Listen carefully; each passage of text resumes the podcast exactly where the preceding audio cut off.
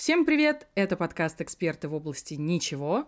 Мы смотрим слишком много фильмов и сериалов, хотим о них разговаривать, не можем держать в себе. А еще мы иногда играем в игры и даже читаем книги. И мы сегодня вам докажем, что мы это делаем, представляете? Меня зовут Лера Полякова. Меня зовут Юлия Берштайн. Как Рамштайн, как Духаст, как Бюгдищ, как Ищтюдерви и так далее. A few hours later. Фюревич, Ищви. Понятно все. Выпуск сегодня будет, ну, такой, с припеком, с приколом, с ебанцой, отлетевший. Но нам важно вас предупредить, что все, что мы сегодня обсуждаем, мы обсуждаем с лютыми спойлерами. Поэтому вы там в шоу-ноутах посмотрите, про что мы говорим. И если вы что-то из этого хотели посмотреть, прочитать, но вам не хочется, чтобы мы вам все испортили, наверное, есть смысл посмотреть и потом вернуться к этому выпуску, потому что, ну, нас будет не остановить, как вы понимаете. Но книжки я буду без спойлеров говорить, потому что я за то, чтобы больше людей читала книги. Поэтому я расскажу про очень хуевую книгу, которую запрещу вам читать. Вот я вот сейчас смотрю на тебя, вопрошая. Короче, мы выяснили один прикол. Почему мы раньше его не выяснили, кстати говоря? Мне просто сейчас стало резко интересно. Но не суть. Как я уже говорила в одном из выпусков, у меня день рождения в тот день, когда развалилась Российская империя. А у меня день рождения в тот день, когда развалился Советский Союз. Мне был ровно год. Мне кажется, это какая-то некая тенденция, не находишь? Тенденция такая, что мы с тобой могли бы быть садниками апокалипсиса, например. Мне кажется, мы уже... Осталось только понять, кого мы к себе возьмем в компанию. Но мы уже когда-то выясняли, что мы еблыськи на эпиздосе. Кто там еще был, я уже не очень помню. Хоть бы Джон Кьюсак и Николас Кейдж. Прекрасно вообще. Блять. И вместе мы снимаем фильм «Никто не выжил». Нет, и вместе мы снимаем фильм «Как мои собаки съели моего мужа Джона Кьюсака и Николаса Кейджа, но я получила Оскар и живу в красивом доме». Вот такая вот отсылка к нашему четвертому выпуску, у которого, кстати, очень мало прослушиваний, и это прямо обидно. Я его так люблю. В общем, первое кино, которое мы сегодня хотели обсудить, и от которого мы обе визжали просто как потерпевшие, называется «Fresh». Вот, кстати, на русском мне не очень понравилось, как перевели название, потому что, ну, когда ты слышишь «fresh», ты еще ну, не понимаешь, в чем прикол. А когда ты слышишь «свежатинка», тебе уже понятно, что ты вступаешь на очень скользкую дорожку. Если бы это было, ну, типа, просто, ну, условная там свежесть, понятно, что все бы шутили про освежитель воздуха, но они бы не испортили главный твист. Не испортили бы воздух, просто, извини, в контексте освежителя воздуха. Хорошо. Ну, все еще у меня слово фреш это когда ты ешь что-то фреш. Или ты проснулся, сходил холодный душ, и да. ты фреш. Ну и так далее. Много других вещей, которые идут под хэштегом fresh. Лер, ты fresh сегодня, кстати говоря? Не сказала бы. Я была fresh вчера. Вчера такой было fresh, просто жесть. А сегодня нет. Хотя поела черешня, поела клубники арбузику. Ты уже арбуз да, ела? я открыла сезон арбузов. Блин, я думала, надо августа дождаться. Я ненавижу вот эту, знаешь, тему, то, что нужно ждать августа, остальные арбузы плохие. Я хочу арбуз каждую секунду, и я не могу ждать августа. Я хочу быть арбузом, жить в арбузе и арбуз.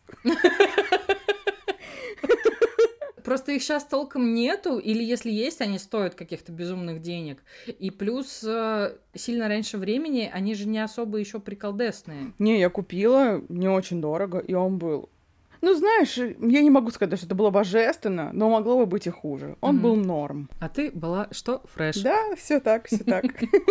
Но не такой фреш, как Себастьян Стэн, конечно. Себастьян Стэн. Невероятный фреш. ну, короче, да. Кино вообще начинается с того, что в очень красиво, приятно обставленном и освещенном магазине продуктов, а вы что думали, знакомится такая приятной наружности девчуля и Себастьян Очень хочется его постоянно так называть, но я устану.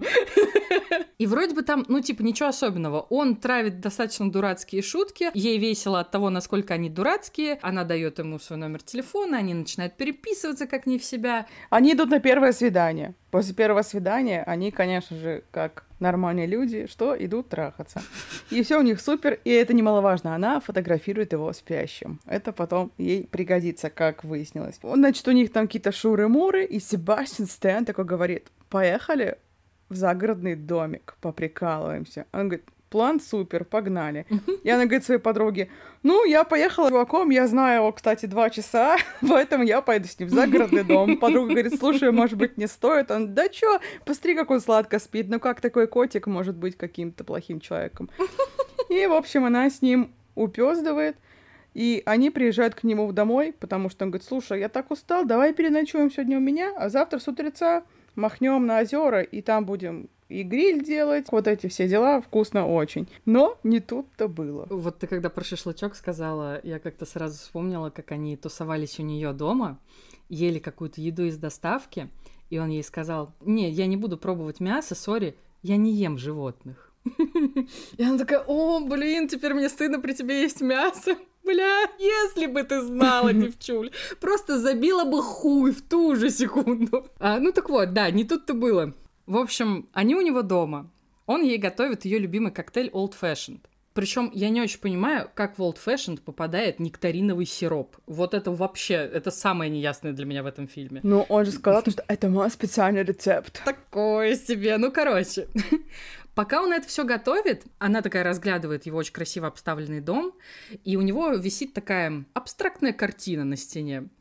И в тот момент, когда главная героиня, я не помню, как ее зовут, приглядывается к этой картине и понимает, что во всей вот этой вот э, экспрессии, искре, бури и безумии торчит человеческий зуб, он ей дает тот самый old fashion. А я не увидела зуб, прикинь. Да? Я думаю, а что на эту картину зырит? Картина как картина, не понимаю прикола. Там был зуб, а я пропустила зуб.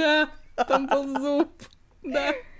Она только начала на нем фокусироваться и такая, какого хуя? И он такой, о, о, смотри, давай бухнем. И она такая, ну ладно, пойду бухну. Блять! Ну зуб и зуб, чё, зубов не видела. Действительно. Вот, она, значит, начинает это все пить, и причем очень долго, так как это old fashion, там не должно быть, блядь, нектаринового сиропа, он очень долго до нее доебывается. Такой, ну давай, расскажи, ну что там за ингредиент? И она там такая, персик? Нет. Она опять, значит, хлебнула коктейль, такая, м абрикос? Он такой, нет, давай попробуй еще. И я такая, ты же понимаешь, насколько это подозрительно? Он тебя заставляет хлебать коктейль лошадиными дозами вот прям сейчас, быстрее, быстрее. Я такая думаю, господи, да беги ты уже оттуда, кинь в него этот old fashion обоссанный, делай хоть что-нибудь. Но нет. А знаешь что? А я бы повелась на эту хуйню. Я такая, ща я угадаю. Да? Ты меня не проведешь, волшебник хуев, ща я угадаю. То есть тебе надо только вот зацепить твой азарт, да, и все, и все пойдет да. по пизде. Особенно если нужно угадать запах или вкус, это моя любимая игра. У меня много любимых игр, ладно. Sims 4. Вот, и когда она, собственно, догадывается, что там за секретный ингредиент, она понимает, что он ей туда что-то подмешал. Она, значит, пытается встать с дивана, э, ёбается на пол, и титры о том, что фильм все-таки называется «Fresh». Мне очень нравится на весь экран «Fresh, fresh, fresh». Я такая думаю, господи, если бы Юлия Бернстайн дизайнерила титры и придумала бы название фильмам, все бы фильмы назывались «Fresh». Все фильмы на этой планете просто. Да не все, нет, только которые «Fresh», очевидно. А, а фильм «Fresh» «fresh»? Нет, он не «fresh». Блин. Вот я думаю, что «fresh» — это, например, отель «Белый лотос». Вот это «fresh», потому что у них там море, они кушают фруктики. Какой-то такой летний вайб — это «fresh». Угу. То есть песня Watermelon Sugar тоже fresh. Она абсолютно fresh. Как и Гарри Стайлз. Позвони мне. Или девять совсем незнакомых людей. Это тоже натуральный м-хм, fresh. Они mm-hmm. там пили каждую секунду фреша, и я хотела пить фреши, чтобы быть fresh. Тупой сериал. Зачем вообще? Я захотела fresh. Пиздец. Хорошо, что и в «Белом лотосе» в их фрешах, и в «Олд Фэшне» в фильме «Фрэш» был какой-то некий не фреш, изменяющий сознание, но окей. Ну давай так, был какой-то некий прикол. Ну а чё? Да, да. Ну, в общем-то, просыпается наша главная героиня в неком подземелье без драконов и понимает, что у нее как бы нога прикована к стене. И выбраться она оттуда не может. Приходит к ней, короче, Себастьян Стэн и говорит, Чё, как дела, подруга? Нормально все? Я, кстати, планирую тебя разрезать на части и продать твое мясо богачам-сатанистам. Нормальная тема. И начинается истерика, естественно, пытается оторваться от цепи, убежать, но у нее, конечно, ничего не выходит. И Себастьян Стэн такой, ну, подумай над своим поведением. Покеда в попе кеда. И просто ушел. И она сидит такая, ну, зашибись. И тут она слышит голос за стены, и там женщина говорит, привет, подруга, теперь мы с тобой в одной лодке, и теперь он тоже от тебя что-нибудь отрежет. У меня, например, отрезал ноги, и девчуля, главная героиня, такая, ну, охуеть, конечно, прикол. Съездила на озера. Замечательно. На TripAdvisor отзыв 5 из 5. В общем, да, пока мы все очень сильно надеемся на то, что ей каким-то чудом удастся остаться целой и невредимой, и там в какой-то момент его подловить, ударить его по голове и убежать, в этот момент он ее уже везет в операционную. В общем, такая ситуация ну, у меня нет какой-то смягченной версии, э, вот как вам вообще донести то, что первым он от нее отрезал жопу, поэтому я вам говорю так, он отрезал от нее жопу. У меня есть саундтрек к этому процессу. Есть знаменитая певица Ханна, которую я упоминала уже несколько тысяч раз в нашем подкасте. И у нее есть песня «Потеряла голову», а тут надо петь «Потеряла жопицу». Извините, все, спасибо. Обращайтесь, Юлия Бернштейн, музыкальный продюсер ваших фильмов и сериалов. Короче, да, она потеряла жопицу и поняла то, что ей как бы отсюда не выбраться. Но тут ей попадается в руки журнал, и она листает журнал и видит надпись «Если у тебя этот журнал, значит, ты ему нравишься. Используй это». И она такая «Так, так, так». И когда к ней очередной раз приходит Себастьян Стэн, она говорит, а расскажи про это мясо, каково оно на вкус? И он такой, а что это ты вдруг спрашиваешь? Мне стало интересно. И он такой, так, так, так. Ой, там еще есть сцена, от которой, честно говоря, мне было прям не по себе, прямо скажу, хотя меня все еще тяжело этим удивить, когда он заходит у себя в морозильную камеру, и там висят части тела, mm-hmm. и подписаны, чьи они и что это. Да. И он потом берет на кухне под веселую музычку их вот так шик-шик-шик по пакетикам, оп, пакетик вакуумный запечатал, положил в коробку, туда прядь волос, фотографию, трусишки, там лифчик, что-то еще, отправляет это все к какому-то станинскому курьеру, и потом там просто монтаж, как какие-то сидят старые пердуны, и не только, и хавают мясо, и радуются жизни. Это, конечно, такая крепота, и знаешь, меня не покидало ощущение то, что ну такие бизнесы ведь правда существуют, и это пиздец. Ты думаешь? Конечно. Есть же какая-то супер конспирологическая теория. Или это даже не теория, это на самом деле так, то что в Лос-Анджелесе есть какой-то секретный ресторан, где подают только человечину. И там вход в этот ресторан блядь? только стоит там несколько миллионов долларов. И туда ходят только суперзвезды, это прям супер эксклюзивная VIP, luxury de luxury, люкс де люкс, вот такие штуки. И говорят, Кэти Перри ест человечину. Ну, то, что она сатанистка есть на свете. Что? Да. А, кстати, вот у меня вопрос. Вот ты говоришь, что они все сатанисты. Ну, там реально об этом говорится, и они обязаны быть сатанистами, чтобы так делать? Там не говорится об этом, но когда он упаковывает посылку, он потом ставит логотип, и там сатанинская пентуха. Блин, ну, ну это да. Сейчас я пытаюсь переварить новость про Кэти Перри. Сейчас, секунду. Ой, я поподробнее тебе как-нибудь, а потом расскажу в нашем увлекательном шоу, которое называется «Знаешь ли ты?». У меня подготовлен такой выпуск для тебя, да. Я бы не сказала, что я жду с нетерпением, но тем не менее. Тебе понравится. Блин, ты поместила лицо на всю эту хуету, человеческое лицо. Я теперь не могу вообще ни о чем думать. А?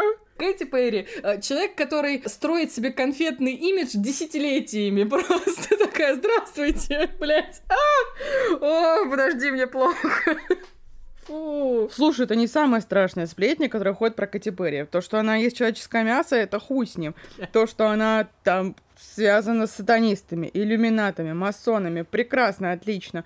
Но еще есть одна тема, то, что была одна маленькая девочка-модель, девятилетняя, шестилетняя, неважно, ее звали Джон Беннет Рэмси. Ее нашли как-то раз просто мертвой в подвале. До сих пор никто не знает, кто ее убил, почему, что произошло. И говорят то, что это Кэти Перри. А? В смысле, блядь? Просто Юля ломает Лере сознание 24 на 7 смотреть без регистрации смс. Ну, пиздец. Вот тебе и айкиста герл, так сказать. Пропала девочка-модель, но потом она стала Кэти Перри. А в чем прикол тогда пропадать, если ты потом все равно будешь есть теория, то, что ее родители продали каким-то сектантам или каким-то сатанистам, естественно. Или то, что это было все подстроено, как возможная подстроенная смерть Майкла Джексона. Короче, там это такая мутная история, просто пиздец.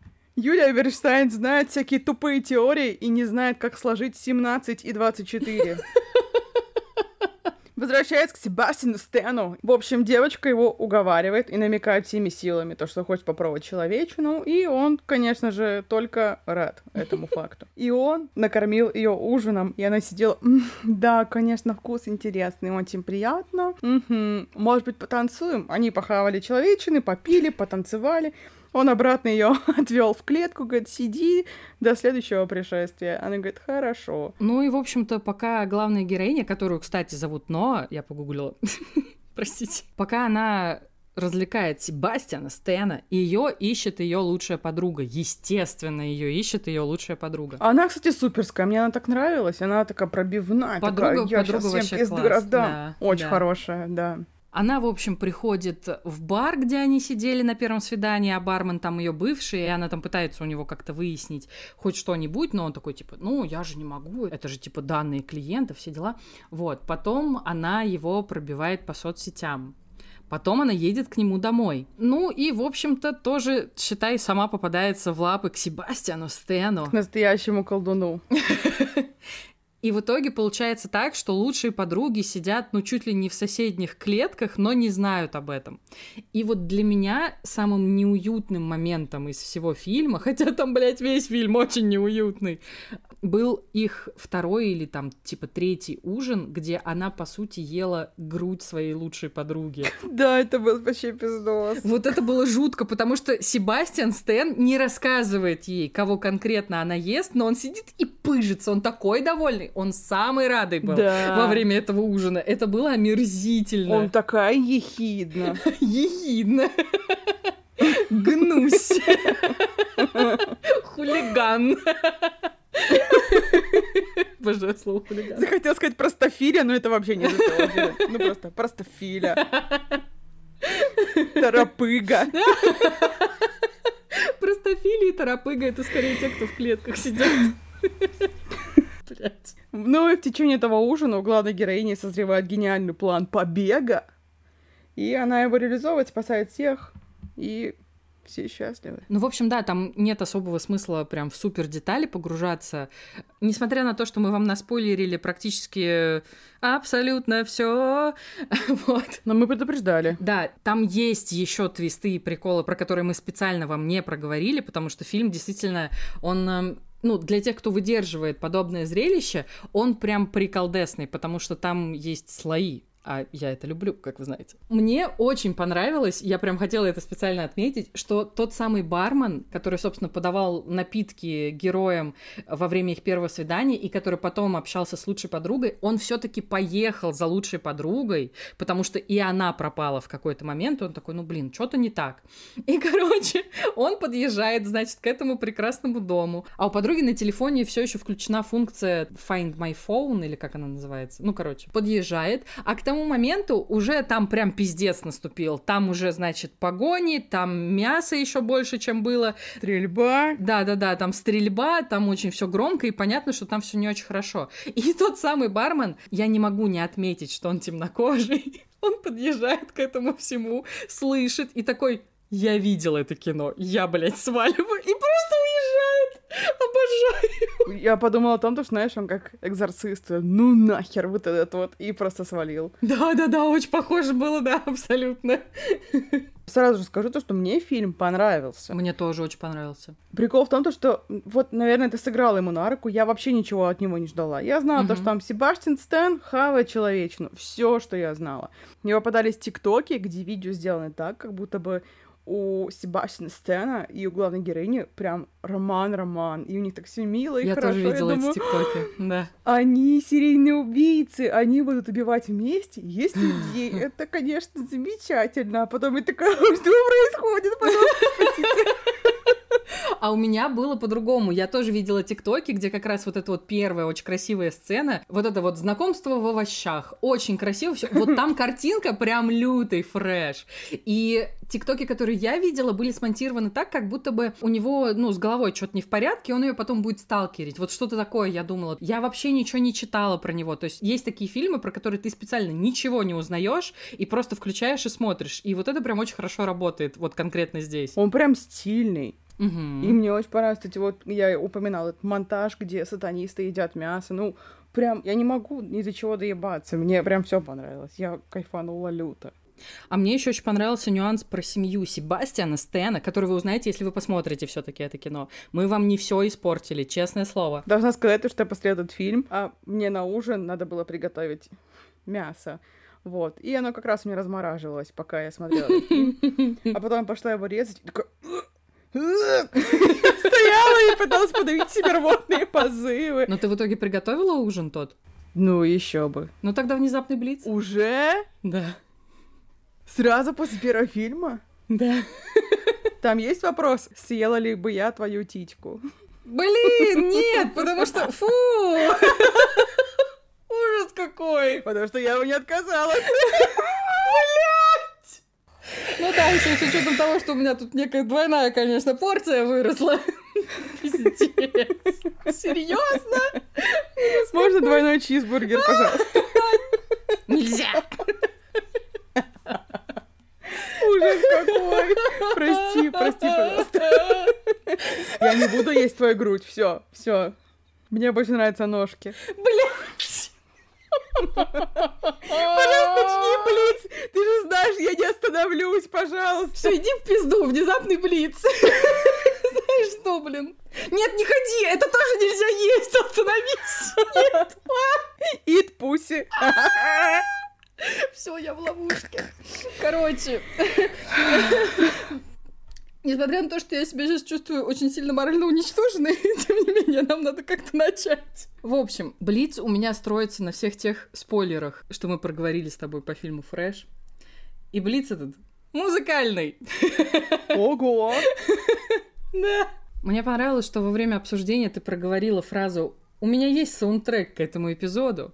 Вот, поэтому я тебе предлагаю обсаундтречить вообще весь сюжет фильма «Фрэш», если бы он происходил с тобой. В качестве кого бы я там была? Давай-ка разберемся. Ну, в общем-то, в качестве главной героини. Ну, пиздец.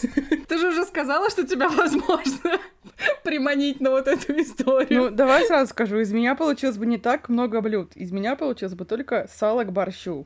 Поэтому все. Я сейчас вообще не об этом. Короче, первый вопрос. Под какую песню вы встретитесь в овощном фреш-магазине?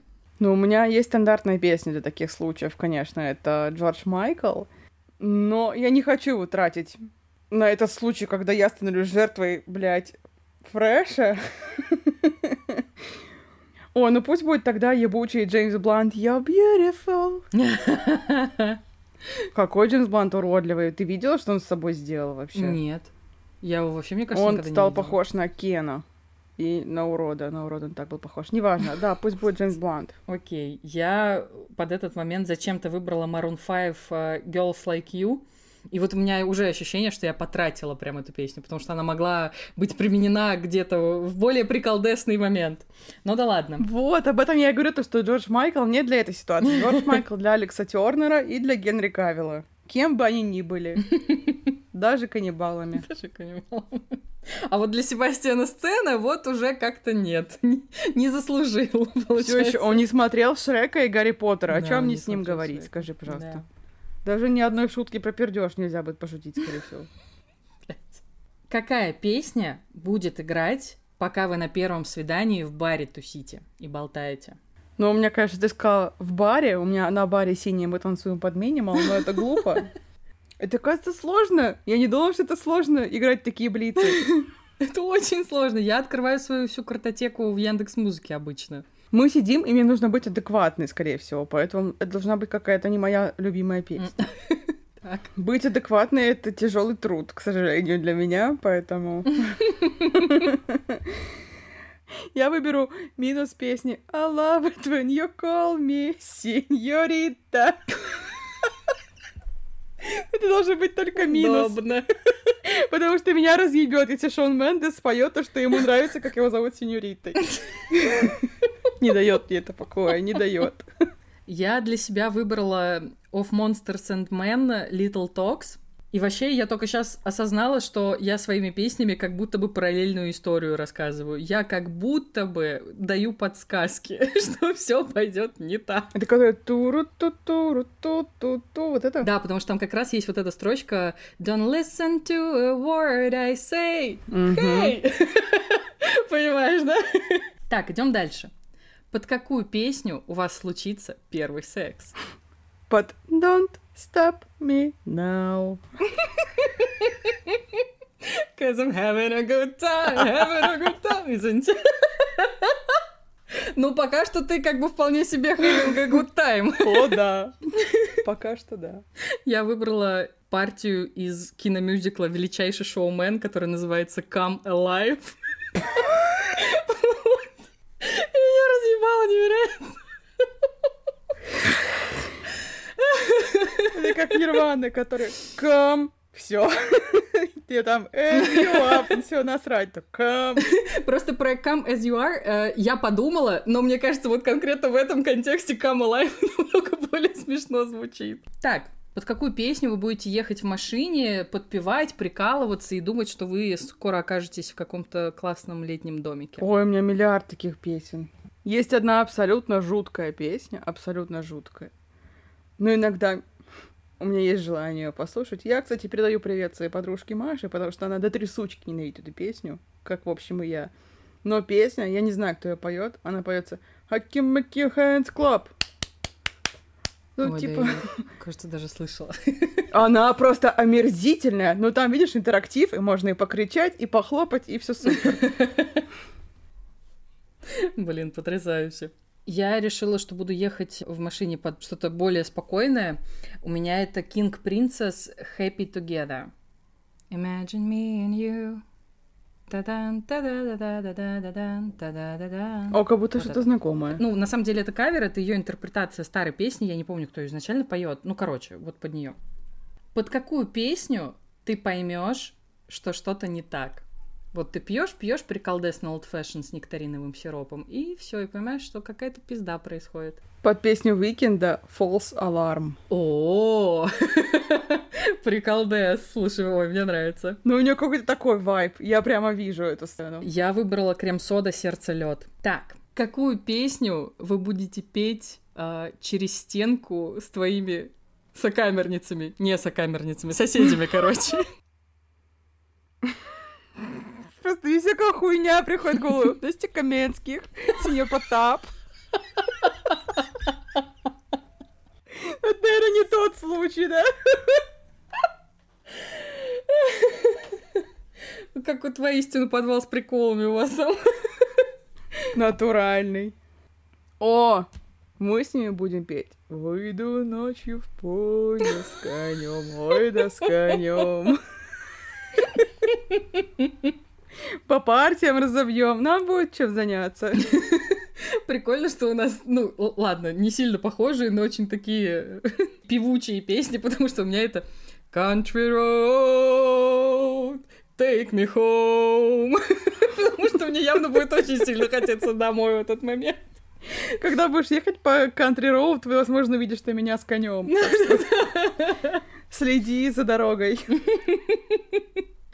Следующий вопрос у нас ну, с неким бонусом, потому Так. что в фильме есть сцена, где Себастьян Стэн э, вообще прикалывается неистово, самый радый. Он в моменте, понимаешь? И вот в этом моменте Мгм. он отрезает, ну, ягодицы глав героини. Вот.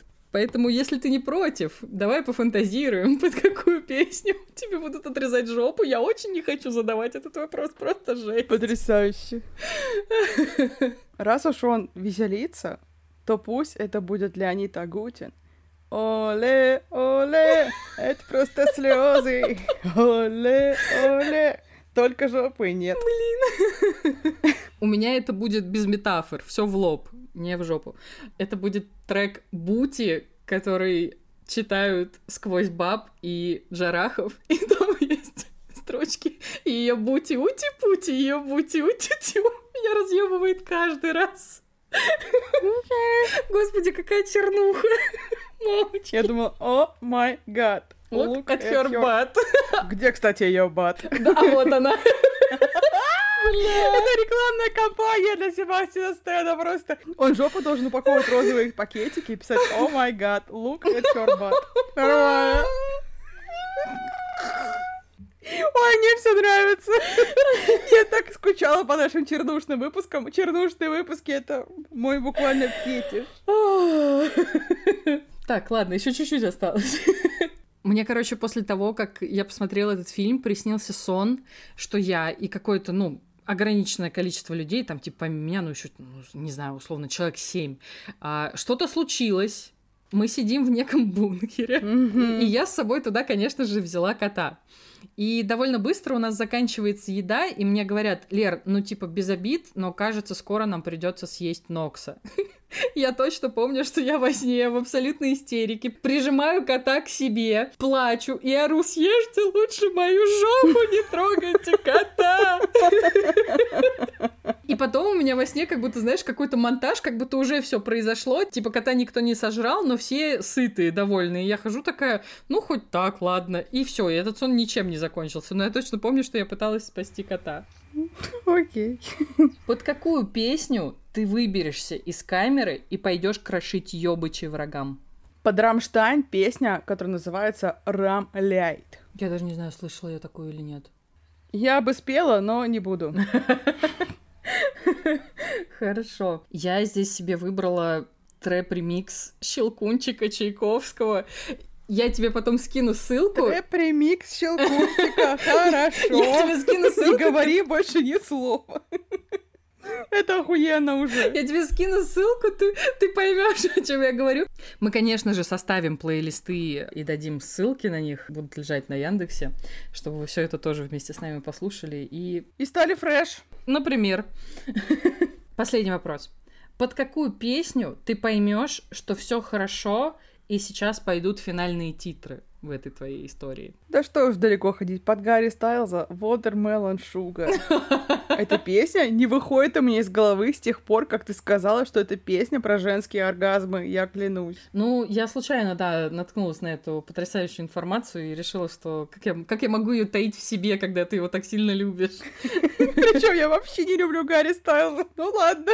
Но он такой красивый. Ты каждый раз им восхищаешься, какие я еще могу выводы из этого сделать. Но он же прям красавец. Наверное. Причем это как будто бы не мой типаж. А возможно и мой типаж. А у меня нет типажа. Или есть? Дьявольские деды у тебя есть. вот, это, вот это не отнять. Не деды. Я попросила бы, секундочку, а блондины, получается, не только блондины теперь, потлачи демонической внешности. Ну и желательно, чтобы они были старше тебя. Они же все время старше тебя. Ну, все старше меня. А, хорошо. Не то чтобы мне типа две секунды от роду. Все старше меня. Ладно. Не так тому, то, что в списке моих крашей нет ни одного человека, который был бы младше меня. Ну вот, я о том и говорю. О, какие там красивые мужики. Все, я в своем списке крашей вот так вот. В общем, да, пока Юля летит куда-то, а, я, в общем, для себя выбрала Аврору Running with the Wolves, которая играет в конце этой, э, как, господи, песни волков, или как называется мультик этот потрясающий? Легенда о волках. Ну или так, да, я не помню. Мне нравится мультик, не название. А, ну, в общем-то, и все. Ты скрасила саундтреком вот эту свою потрясающую историю. Мне все нравится. Я знаешь, сейчас что подумала? Блин, как-то обидно, да, то, что меня отрежут жопу, я буду без жопы потом ходить. А потом я подумала, но у меня же и так нет жопы, ничего абсолютно не поменяется. Блин, а у меня слишком много жопы, как будто бы даже, наверное, мне полезно. Зачем я это разгоняю? Фу, нет, все. Предлагаю немножко продолжить тему каннибализма и после этого сразу же ее завернуть, потому что это пиздос. Я прочитала очередную книжку из ТикТока. Да, тем временем Юля Бернштейн пару выпусков назад.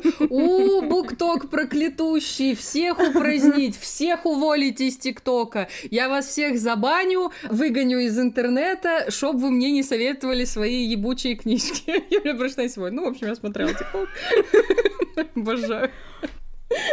Да, я снова это сделала. Она мне часто попадалась. Я хотела ее прочитать, а потом прочитала точно хуёвое и расхотела ее прочитать. И я бы ее не прочитала. Но я посмотрела фильм «Фрэш», и я подумала, вот сейчас самое время для этой книги. То есть мы с тобой сейчас буквально как звук из ТикТока. Girl, don't do it. I'm not gonna do it, girl. I did it. I'm thinking about. Все. Да, да. Обожаю. Так. О, все, в моей голове ТикТок делют Малфой перекрасился в темный цвет и стал Владиславом Драгулой. Короче, Конечно же, эту книгу все публиковали как самая омерзительная вещь на Земле. Никогда не читайте, если вы суперчувствительный. Это прям отстой, фу, трэш и не фреш. Я такая, ага, эта книга для меня. Ну, как я уже сказала, у меня с ним были долгие и нудные отношения, но я ее прочитала. Что же это за книга? Эта книга называется «Особое мясо». Написала и женщина по имени Агустина Бастерика. Почему она не Августина, хуй его знает. Значит, это недалекое, как я понимаю, будущее. В один момент всех животных заражает какой-то вирус. Животных, птиц, рыб, вот все, что можно есть, все заражает некий вирус. И животные либо умирают в страшных мучениях, либо их отстреливают. Ну, короче, избавляются от животных. И они живут в том мире, если над ними пролетит птица, у них начнется истерика, потому что пиздец, я сейчас заражусь птичьей какой-то хуйней и умру. У них там вот такие отношения с животными. Люди начинают воспитывать поколения, где они полностью вычеркивают животных из жизни. То есть их нет в азбуке, их нет на рисунках, на детских вещах, вообще все, как будто бы их никогда не существовало. Конечно же, мяско-то хочется кушать, и люди начинают есть других людей. Но это происходит все не в форме, ну знаешь, охоты, убийств. Тем хуже, потому что это происходит прям в организованной форме. Есть заводы, на которых выращивают головы их там скрещивают, там натуральные селекционеры, ну, то есть как, как обычные заводы мясные, там, где коровы и все на свете, только вместо коров там люди. И они также поддерживают чистоту породы, чистоту генов, чтобы все было супер. И сейчас я просто, я ввожу нас в этот мир. Этих людей прямо ну, они лабораторно созданы, ну, условно. То есть они никогда не выходили ага. из этих загонов, фабрик и места, где они обитают. И их бреют наголо, они ходят абсолютно обнаженные, и им еще вырезают голосовые связки, чтобы конечно же, они не создавали лишнего шума. Их не учат ни говорить, ни читать, ничего. Просто они сидят в своих клетках и достигают определенного возраста. Некоторые из них идут рожать, пока могут рожают, потом их убивают и продают. А которые не могут рожать, их просто убивают. Или которым нельзя рожать, их просто убивают. Такая ситуация. У меня бибер-вентиляция все это время, чтобы вы понимали. Так. Ну и, конечно же, людей там не только едят, на людях проводят опыты в лабораториях какие-то просто сумасшедшие там, знаешь. А сколько он проживет, если ему вырезать, блин, печень? Интересно, да, конечно.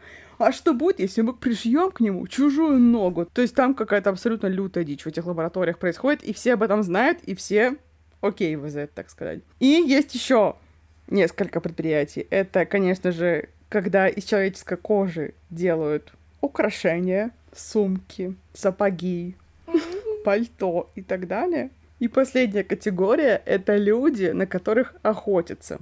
Потому что на животных охотиться нельзя. А, а немножко хочется, да, какой-то активности такой, да, со стрельбищей. И поэтому устраивают охоту на людей. Чё сидим, пердим? Такая душная тусовка. Давайте стрелять в людей, блядь. Время пострелять. Извините. Вот, и значит, главный герой у нас. Я не знаю, чем было обосновано решение писательницы не называть его по имени 80% книги. Она часто пишет, он повернулся, он туда, он, он, он, он, всегда он и другие местоимения. И мы узнаем, как его зовут, ну, не знаю, страницы на 50 из 300, наверное. Это так странно. И зачем это решение было принято, я вообще не поняла прикола. Я считаю так, либо называешь имя сразу, либо не называешь его вообще, как было, например, в бойцовском клубе. А он был тем, кто ест людей, или человеком, которого вырастили под еду? Он был человеком, который ходит по всем предприятиям, которые занимаются человечиной, и контролирует, чтобы у них было все ок. А, угу. Но при всем при этом он как Себастьян Стэн не ест мясо, человеческое, которое называют особое. Mm, Никто не называет особое. это человеческое, называет себя особое. Он такой, нет, я буду есть рис, овощи, кстати, они на вкус как говно. Но он при всем при этом, конечно же, ненавидит свою работу, ненавидит мир, в котором он живет, и вообще ему это все не нравится. И он работает на этой работе только ради того, чтобы содержать своего отца, который находится в доме престарелых, и у него альцгеймер. У нас главный герой еще грустный. Почему? Потому что он развелся со своей женой, а развелись они из-за того, что у них умер ребенок. Ну, знаешь, это вот синдром внезапной детской смерти. Вот это их не обошло, и он очень из-за этого переживает, страдает. В какой-то момент, когда он очередной раз обходит все свои предприятия, ему один из начальников таких тусовок дарит самку. Ну, то есть дарит ему просто женщину. И говорит ему, ну, посади в сарай, там, не знаю, а потом на барбекю позовешь, мы все придем, пивка хряпнем, барбекю пожарим, очень хорошо будет. И он такой, окей, но я не ем мясо, не знаю, что с ней делать, поэтому я ее выебу. Просто иначе с ней ебаться. А у них по закону это запрещено, вообще жесть. Люди, которые занимаются сексом с, ну, условно, особым мясом, их потом самих отправляют на мясокомбинат и убивают и продают их. Угу. То есть это прям, ну, смертная казнь, считай. Ну, конечно, он это очень сильно скрывает, и потом она от него, конечно же, что? Забеременела. И вот там дальше происходят некие события. Я не буду о них рассказывать, потому что это нахуй не имеет никакого смысла. Что из приколов? Я говорила о том, что они устраивают охоту, но в какой-то момент им становится этого мало, и они придумывают себе чуваки, которые занимаются охотой на людей, новый прикол. Они говорят, мы берем знаменитостей, политиков и просто всяких известных людей, которые в долгах, и говорим им, бегайте по лесу 7 дней, если мы вас поймаем, мы вас убьем и сожрем. Если мы вас не поймаем, то мы гасим все ваши долги. И на это подписывается очень много людей. Угу. И там есть сцена, где главный герой приезжает в такое поместье, где как раз начинается стрельбище, и там такой, где-то я видел этого чувака, а потом выясняется, что это был рок-музыкант, а узнает это тогда, когда начинает есть его мясо, сидя за общим столом. вот. Я не могла об этом, конечно, не упомянуть, потому что им подают чуть ли там не бедро, ну, неважно, какую часть тела подают им с кимчи, и все такие, «А что такое кимчи, что такое кимчи? И этот мужик, который главный в этом всем доме и на охоте, вообще-то это ферментированная капуста, такое вообще-то не знать, просто позор. И я такая, я так обрадовалась, просто же, я не знаю почему. Еще что там есть из жуткого, то, что там прям описан полностью процесс, как происходит убийство этого человека, там, куда его заводят, что с ним сначала делают, что потом, и вот это все-все абсолютные этапы, до тех пор, пока там его ненужные части не выкидывают в мусорку, и эти ненужные части доедают люди-падальщики, которые нищие, и они пытаются такой падать. И это все супер графично описано, очень сильно. И, честно говоря, написано графично, но при этом ужасно нахуй. Написано просто отвратительно. Потому что все еще главный герой зачем-то он, окей. Но в первом абзаце он налил себе чай, а в четвертом абзаце он уже пьет кофе. И я такая, секунду, он же налил себе чай. Да. Или сначала он повернулся, а потом он стал уже она. Или он не положил себе голову на колени, он сложил свою голову в колени. Я такая, он что себе отрубил ее, укачал на руках, положил на колени. Что это за странные формулировки? Может, это косяки перевода? Я не знаю, может быть. Как это прям звучит как хрень. Скорее всего, это не косяки перевода, потому что там была одна сцена, в которой вначале он, он снял с нее трусы, и там он уже начал ее трахать, а спустя полтора абзаца он снова, знаешь что, снял с нее трусы. Понимаешь? Это не проблема перевода, это проблема самого написания. И это, ну, это как-то такая халтура, ну, как так можно, я не понимаю. Как стаканчик старбаксовский, который забыли в кадре «Игры престолов». Ну, типа того. Странно. Очень странно. Это просто выглядит, как будто бы она за ночь, знаешь, написала и не перечитала и отправила сразу же в печать. Да-да-да, как будто без пруфрида, такие, да, да похуй. Да. Хуяк-хуяк и в продакшн. Еще там есть сцена, тоже супер графичная, о том, как убивают щенят. Если бы эта сцена была в начале книги, эта книга пошла бы нахуй в ту же секунду. Я из тех людей, которые смотрят фильмы, если там убивают собаку, я выключаю фильм и не досматриваю. И ставлю ему ноль на кинопоиске, потому что угу. собак нельзя убивать, и кошек нельзя убивать. А тут, это, понимаешь, какая-то заподлянка. Это было в самом конце почти, что я такая, ну ты и пизда. То есть я все это читала, читала. А тут ты мне щенят убиваешь просто передо мной. Ну, это шутка какая-то. Там типа полторы страницы, а я сидела, и я в захлеб плакала. Ну, это просто жесть. Зачем так делать? Зачем? Жрали людей, жрали. Зачем трогать щенят? Я не понимаю. Тупость какая-то. И, короче, эта книга так странно заканчивается. Так странно. Ты думаешь, что это будет одно, а там вообще просто какая-то хуйня. И ты думаешь, а зачем я все это читал? Короче, я бы сказала то, что у меня много вопросов к этой книге, но на самом деле у меня вопрос один. Нахуя это было написано? М- морали там вообще никакой не было в конце или Нет. где-нибудь?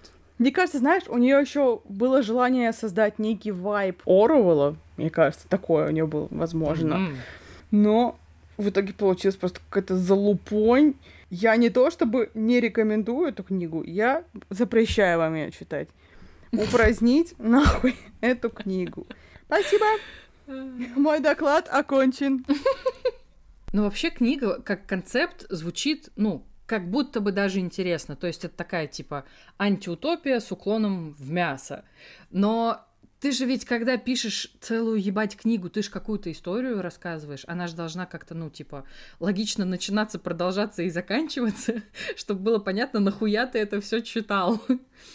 Но странно, что здесь этого нет. Причем, ну знаешь, это же хорошая идея. И самое-то тупое, то что это очень простая идея. Ну, правда, э- до этого очень легко додуматься, придумать антиутопию, в которой люди должны есть других людей, потому что животных нет. И почему из этого нельзя было сделать какую-то адекватную в итоге книжку, ну, это большой секрет.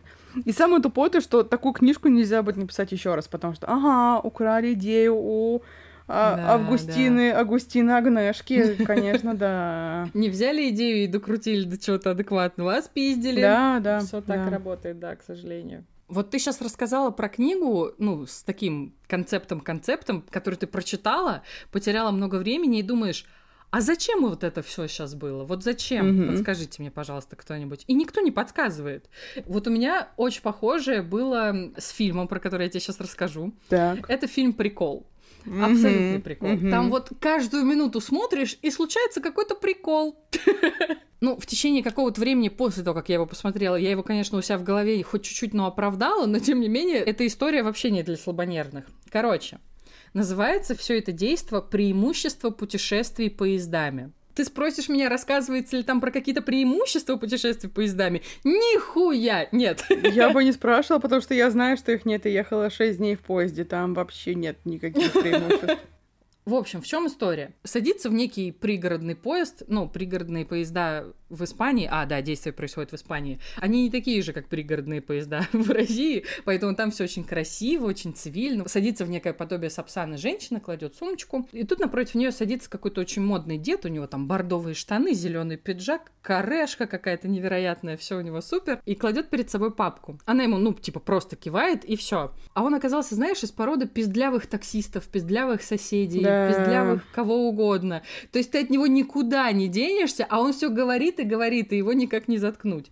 И он, короче, такой, о, а здравствуйте, а хотите, я вас сейчас буду развлекать охуительными историями, а я могу вообще, я психотерапевт. Сейчас я вам расскажу много кейсов, где у пациентов была невероятная капрофилия. Вы так приколитесь. Я такая просто, что?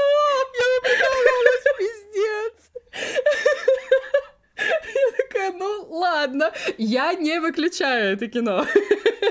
Я смотрю дальше. И он, значит, начинает рассказывать историю какой-то девушки, которая писала ему письма несколько лет про то, что у них очень тяжелые отношения в семье, потому что отец вынудил ее брата пойти на войну. Брат, понятно, на войне пережил не лучшие времена и вернулся без руки. Что значит всей семье рассказал брат, когда вернулся с войны? Короче, я там в Косово помогал в госпитале. Госпиталь весь из говна и палок, все плохо. А потом в какой-то момент прихожу в госпиталь, и он весь как новенький, чистенький, кровати новые, медикаменты, все хорошо. Я спрашиваю у волонтерки, которая этот госпиталь организовала, а что случилось? И она такая, я, короче, занялась проституцией. То есть ты понимаешь, что градус вот этого всего говна, он только повышается с каждой секунды. Я, короче, занялась проституцией не как лохушка какая-то, а спала только с высокопоставленными людьми. И один из них мне, короче, сказал, давай заключим некое соглашение. Вы нам отдаете одного рандомного ребенка в месяц, а мы просто вас озолотим. Мы вас свяжем с нужными фондами, дадим контакты очень богатых людей, которые просто вложатся в ваш госпиталь. А вы нам одного ребенка. Ну, что вам стоит одного ребенка отдать? Мы вот будем их пристраивать в какие-нибудь европейские страны. Они будут жить классную жизнь. Они будут воспитываться любящими родителями, и все будет хорошо. Какое-то время женщина очень радовалась тому, что она делает вообще-то благое дело, и все у нее супер. Потом она каким-то образом выяснила, что детей ни хрена не пристраивают никуда в Европу, а сначала с ними снимается, внимание, детская порнография. Mm-hmm. Там, понятно, приходят всякие богатые деды, богатые бабки и делают вообще невероятные вещи с этими детьми несчастными. Потом, когда эти бабки уходят, с этими же детьми, ничего не подозревающими, снимаются снав-фильмы, ты знаешь, что происходит в СНАФ-фильмах? Да, я знаю, что происходит в СНАФ-фильмах. Вот, я лучше не буду проговаривать. А дальше эти дети распродаются по частям на всякие разные нужды. Из костей варят какие-то невероятные лекарства. Кожа тоже идет куда-то. Ну и мясо, как ты уже знаешь из начала выпуска, тоже просто так не останется лежать. Вот. И я на это все смотрю и такая, а может, я уже пойду? Но я все равно продолжаю смотреть это кино зачем-то. Я молчу, потому что я удивилась почему-то. Не знаю, ты... Это как будто бы история, которую я могла прочитать в телефоне каждую секунду. Но я почему-то так поразилась. И тоже, понимаешь, я сразу думаю о том, то, что это существует в реальности. Это не вымысел, к сожалению, испанского фильма про поезда. Ну вот я тоже, на самом деле, когда только смотрела и в процессе, и там, типа, в первые мгновения, которые я пыталась выжить вообще после этого фильма, я такая, испанцы, вы что, крейзи? Потому что, ну, там реально, там градус пиздеца, он с каждой минутой все выше и выше. А потом я такая, так подождите, в этом альманахе затронули кучу всего. Да, это альманах, это несколько историй, не какая-то одна, связанная одним только сюжетом. Это же все про то, что они взяли какой-то список социальных болевых точек, и не только своих, но и, и в принципе, каких-то общечеловеческих, mm-hmm. и сняли все эти истории просто максимально мозговзрывающие, чтобы у людей это все запомнилось. И только потом, когда они начали, ну, как я, собственно, и сделала, это все анализировать, ты такой, а, так это, так это все социальный протест. Окей, хорошо. Ну, кстати, знаешь, говоря про испанцев, испанцы снимают одни из лучших ужастиков вообще, которые я только видела по статистике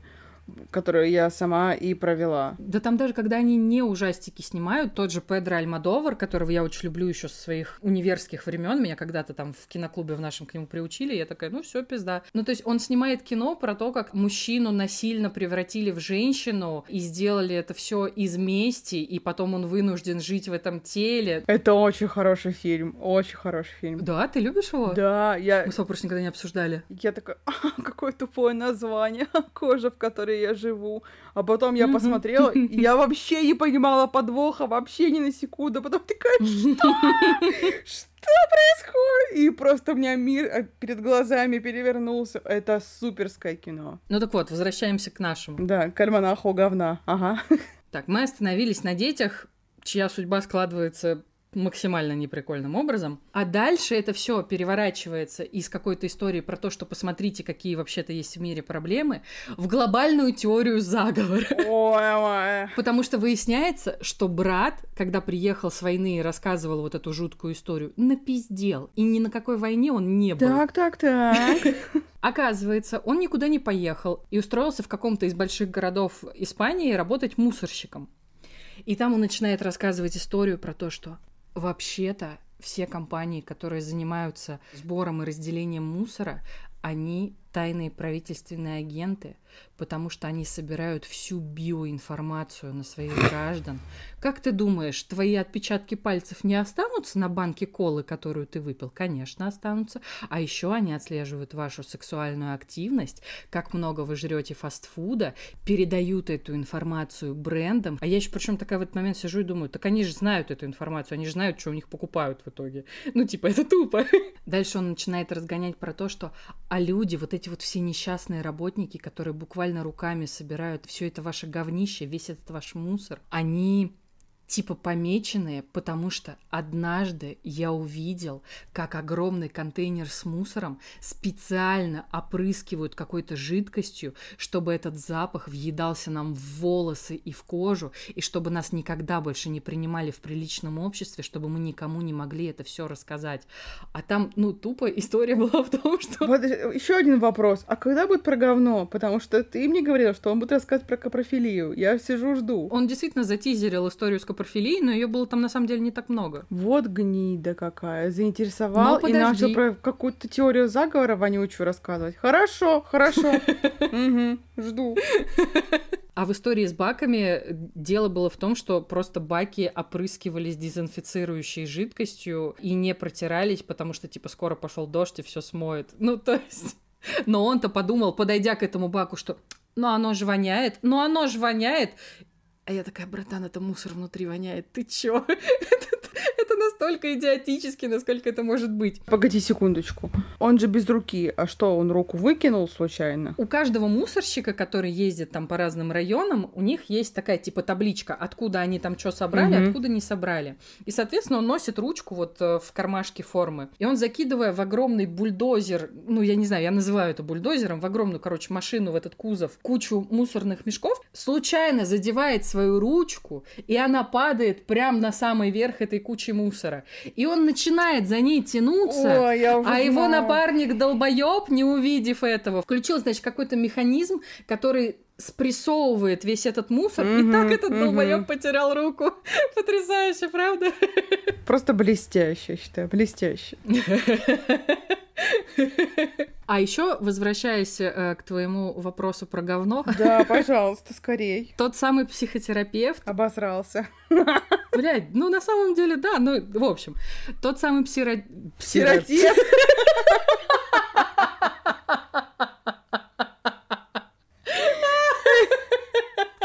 Тот самый психотерапевт приезжал к сестре этого мужика, которая ему писала письма и спрашивала совета, как же ей вообще жить со всем этим говном, приезжал к ним в гости, и там вообще самый сюрреалистичный момент фильма произошел. Он прям так и проговаривает вот этой женщине, которую он компостирует мозг всеми этими историями. Он такой, честно, я сначала не заметил. Но, короче, показывают, как эта сестра, которая вот это вот все про своего брата рассказывает, угощает его какой-то там колбасой, которую она сама сделала, и каким-то ликером. Ну ты связываешь что и то, что это было, короче. Вот, пожалуйста, тебе история про капрофилию. Но это не самое смешное Даже в она этой просто накормила психотерапевта колбасой из говна. Да. А ликер из чего был? Просто спрашиваю. Из мочи. Бон аппетит, бэйбэ, как сказала бы Кэти Перри. О, Господи! Героиня нашего сегодняшнего выпуска. А он что, он не заметил подвоха? Такой, м-м, колбаса как-то пахнет, интересно. Это что, конская? Что, как он это? Мало того, что он не заметил подвоха в еде, я веду к истории, которую он главный вообще здесь не заметил. Он обосрался. Да подожди ты, господи! Он не заметил, что перед ним сидит не сестра, которая писала ему все эти О, письма, а блядь. а тот самый брат! А сестры не существует. Такая, что? Я не знаю, где там сестра, честно. Я уже в тот момент, я просто визжала, я не слушала, что там дальше происходит. А в чем мораль всей басни? Подожди секунду. Слушай, ну там потом вообще выяснится, что, возможно, и брата этого не существовало, а тот самый психотерапевт, который с ней общался, вообще беглый сумасшедший. Вот.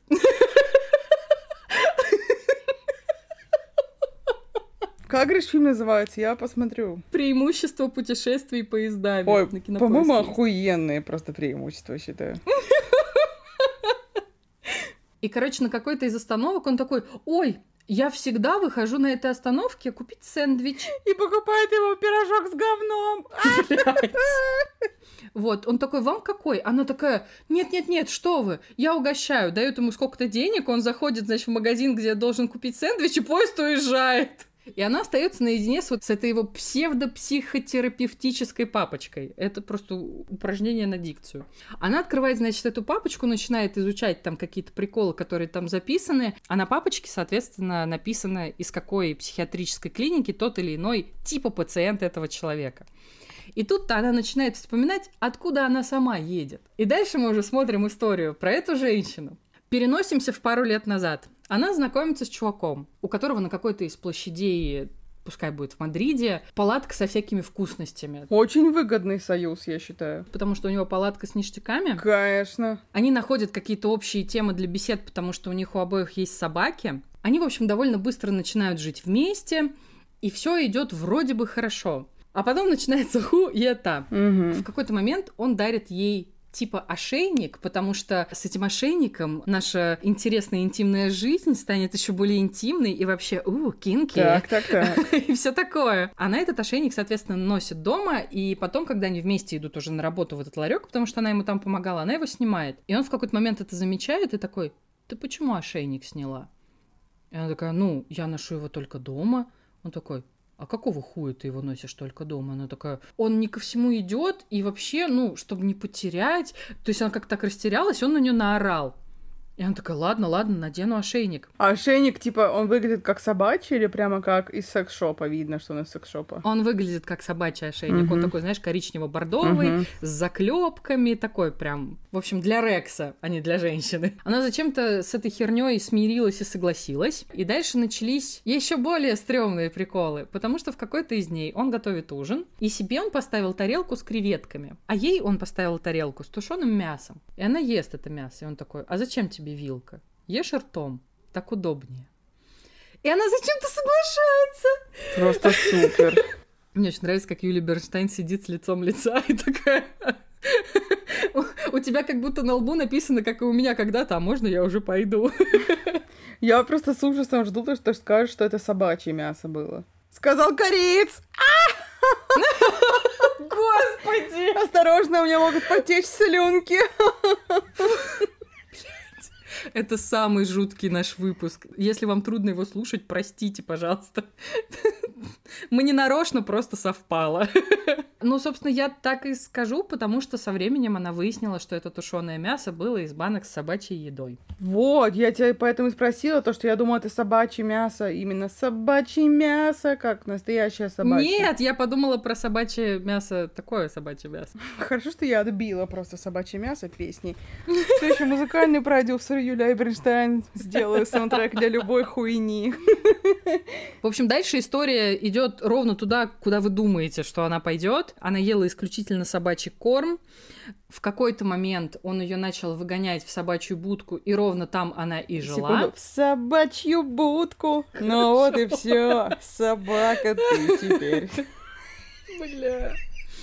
Вот, в общем, в какой-то момент э, ей удалось из этой псиньей тирании каким-то образом выбраться. Ну и, соответственно, к тому моменту она уже осознала, что с мужем явно что-то не так. А, правда? Наконец-то она осознала, что с ним что-то не то. Да. И с ней, ну, явно тоже что-то не то, потому что она это все терпела. В общем, она его отвезла в клинику и, собственно, села в поезд, в котором ее настиг модный дед, который начал рассказывать про безумных мусорщиков. Вот так закольцовывается эта история. Вся эта история про собачий плен, ну, типа, это такая гипертрофированная метафора на абьюзивные отношения. Ну, собственно, это они и были, просто еще и с припеком. Ну, в общем-то, да, вот так испанцы привлекают внимание к проблемам. Вот тебе и танцы жить. танцуют вокруг испанцев. Ну, раз я ничего сказать, да я провожу блиц, потому что я нахуй не вывожу эту вечеринку. Давай, давай. Я знала, конечно же, очевидно, было бы глупо, если бы я не знала, то, что у нас намечается выпуск мякотки. Собственно, ты же его и предложила, да. Вот, и нам нужно будет какое-то развлекало, чтобы немножко отвлечься от этой всей хуйни. И я для тебя приготовила ультра музыкальный блиц. Ультра. О мой бог. Два музыкальных блица в одном выпуске. Да. Ничего себе. Это немножко как своя игра, но я решила не делать табличку своей игры, что удивительно. Поэтому запиши, пожалуйста, себе куда-нибудь несколько цифр. Песни за 13, песни за 27, 33, 69, 300, 505, 666 Естественно. и тысяча и одна. Твоя задача сейчас выбрать любую цифру. Я тебе включаю музыкальный отрывок, который выполнен в стиле Апош. Бля. И ты должна угадать, что это за песня. Ёбнешься, конечно. Валерия, выбирайте цифру, пожалуйста. М, 300. Сдерживаюсь изо всех сил, чтобы не Я прокомментировать. верю в тебя, давай. Итак, первый музыкальный отрывок песни 300.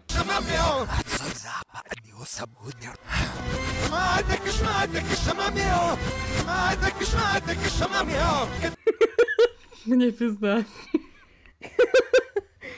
Это Киркоров? Да, Ага. очень хорошо уже. Пол дела сделано. Ой, мама Шикадам? Ой, мама, шикадам, шикадам. Да? Да, да. Шок! Прикол, прикол, я считаю. Ты молодец. Блин, нифига себе. Я в шоке. Пойдем дальше, ну, типа, 33. 33. 33. Да.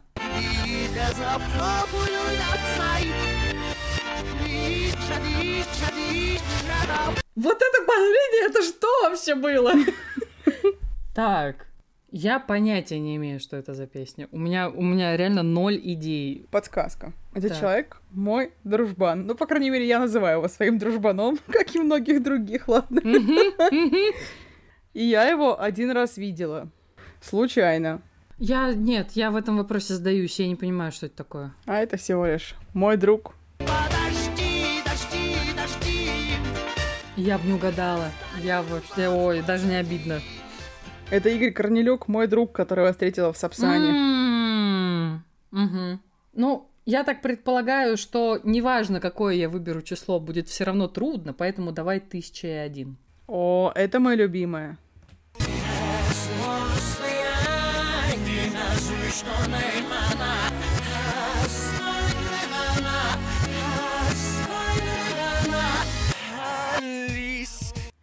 На самом деле это не перевернуто, это просто на корейском. Я уже говорила, что мы остаемся жить в этом блице, потому что я не понимаю, что это такое. Хочешь еще разок? Конечно.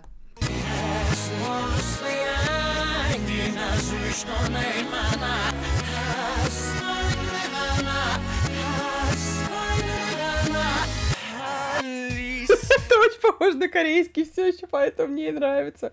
И там поет мой брат кореец. Как и любой кореец мой брат, потому что мы все братья азиаты. Вот в этой песне поет твой брат кореец. В том числе. Это Анатолий Цой. Это он. Мне сейчас это вообще не помогает. Блин.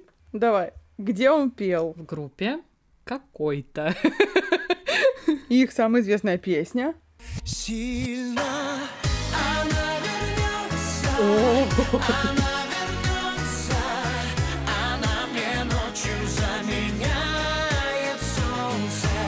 Блядь. Я вообще мимо этой вечеринки. Ладно, давай 13. Так, 13. Тут подсказка в числе, но мне кажется, возможно, ты и не проймешь ее, потому что только долбоебы ее могут знать. Неважно, я включаю песню.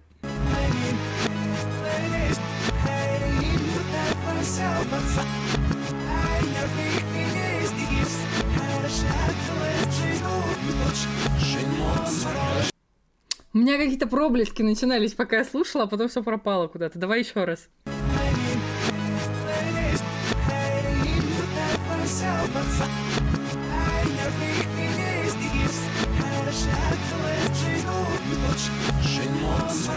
Так, а это все русские песни? Да, да, я специально выбрала русский, но который узнаваемый вполне И себе. это не помогает.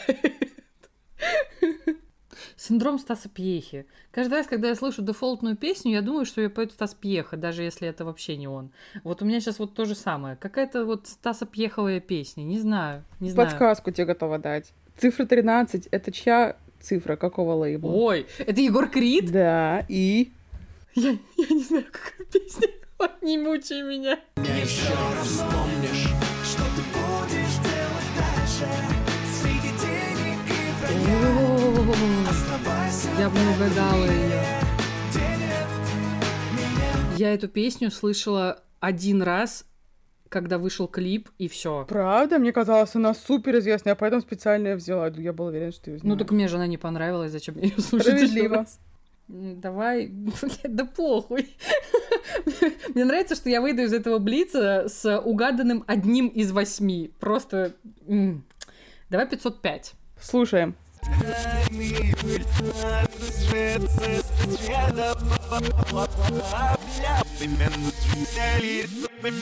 Это любимка! Это любимка! Да, это любимка. Слушаем. Время пострелять, что нами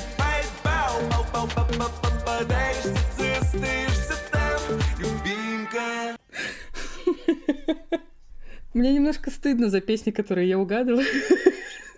Если быть честной. Ну, хотя они там все ебучие. Мне бы было тогда 8 раз стыдно, а так только 2. Нормально. Давай 27. Это моя любимая. Пацани, все что нас Вишня строк, я пала сорфал на гаи Вишня отцу клочни, никто клочнил шиши Вишня нырды, а не ночи деревня Это Трофим. Это Трофим. Да, это Трофим. Да?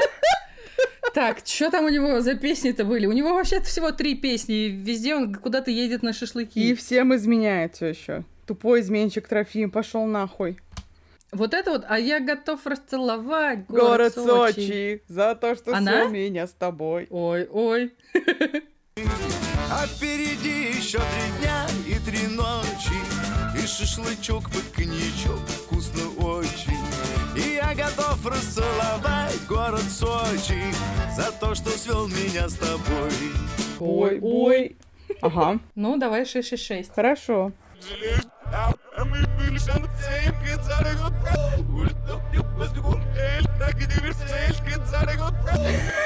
Это скриптонит?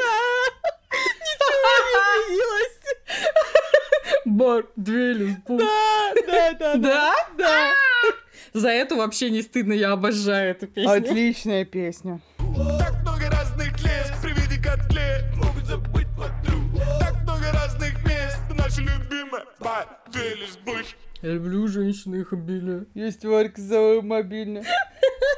Ну и, как ты понимаешь, самое лучшее я оставила напоследок, 69.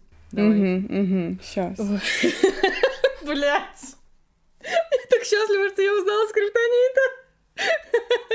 Я просто сейчас послушала, реально разница ноль от оригинала и от перевернутого абсолютно. Следующая песня 69.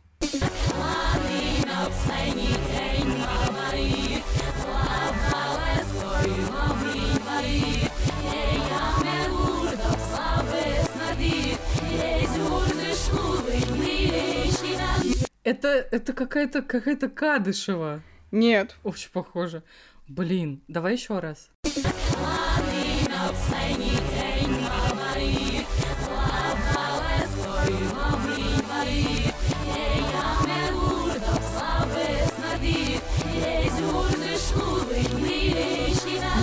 Я вообще не понимаю, что это. Ноль прям идей. Какая-то, какие-то женщины Да. собрались и- поют. Собрались и поют, да. И их больше трех в этой группе. Их прям дохуя. Группа Стрелки? Группа Стрелки. Ты серьезно? Да.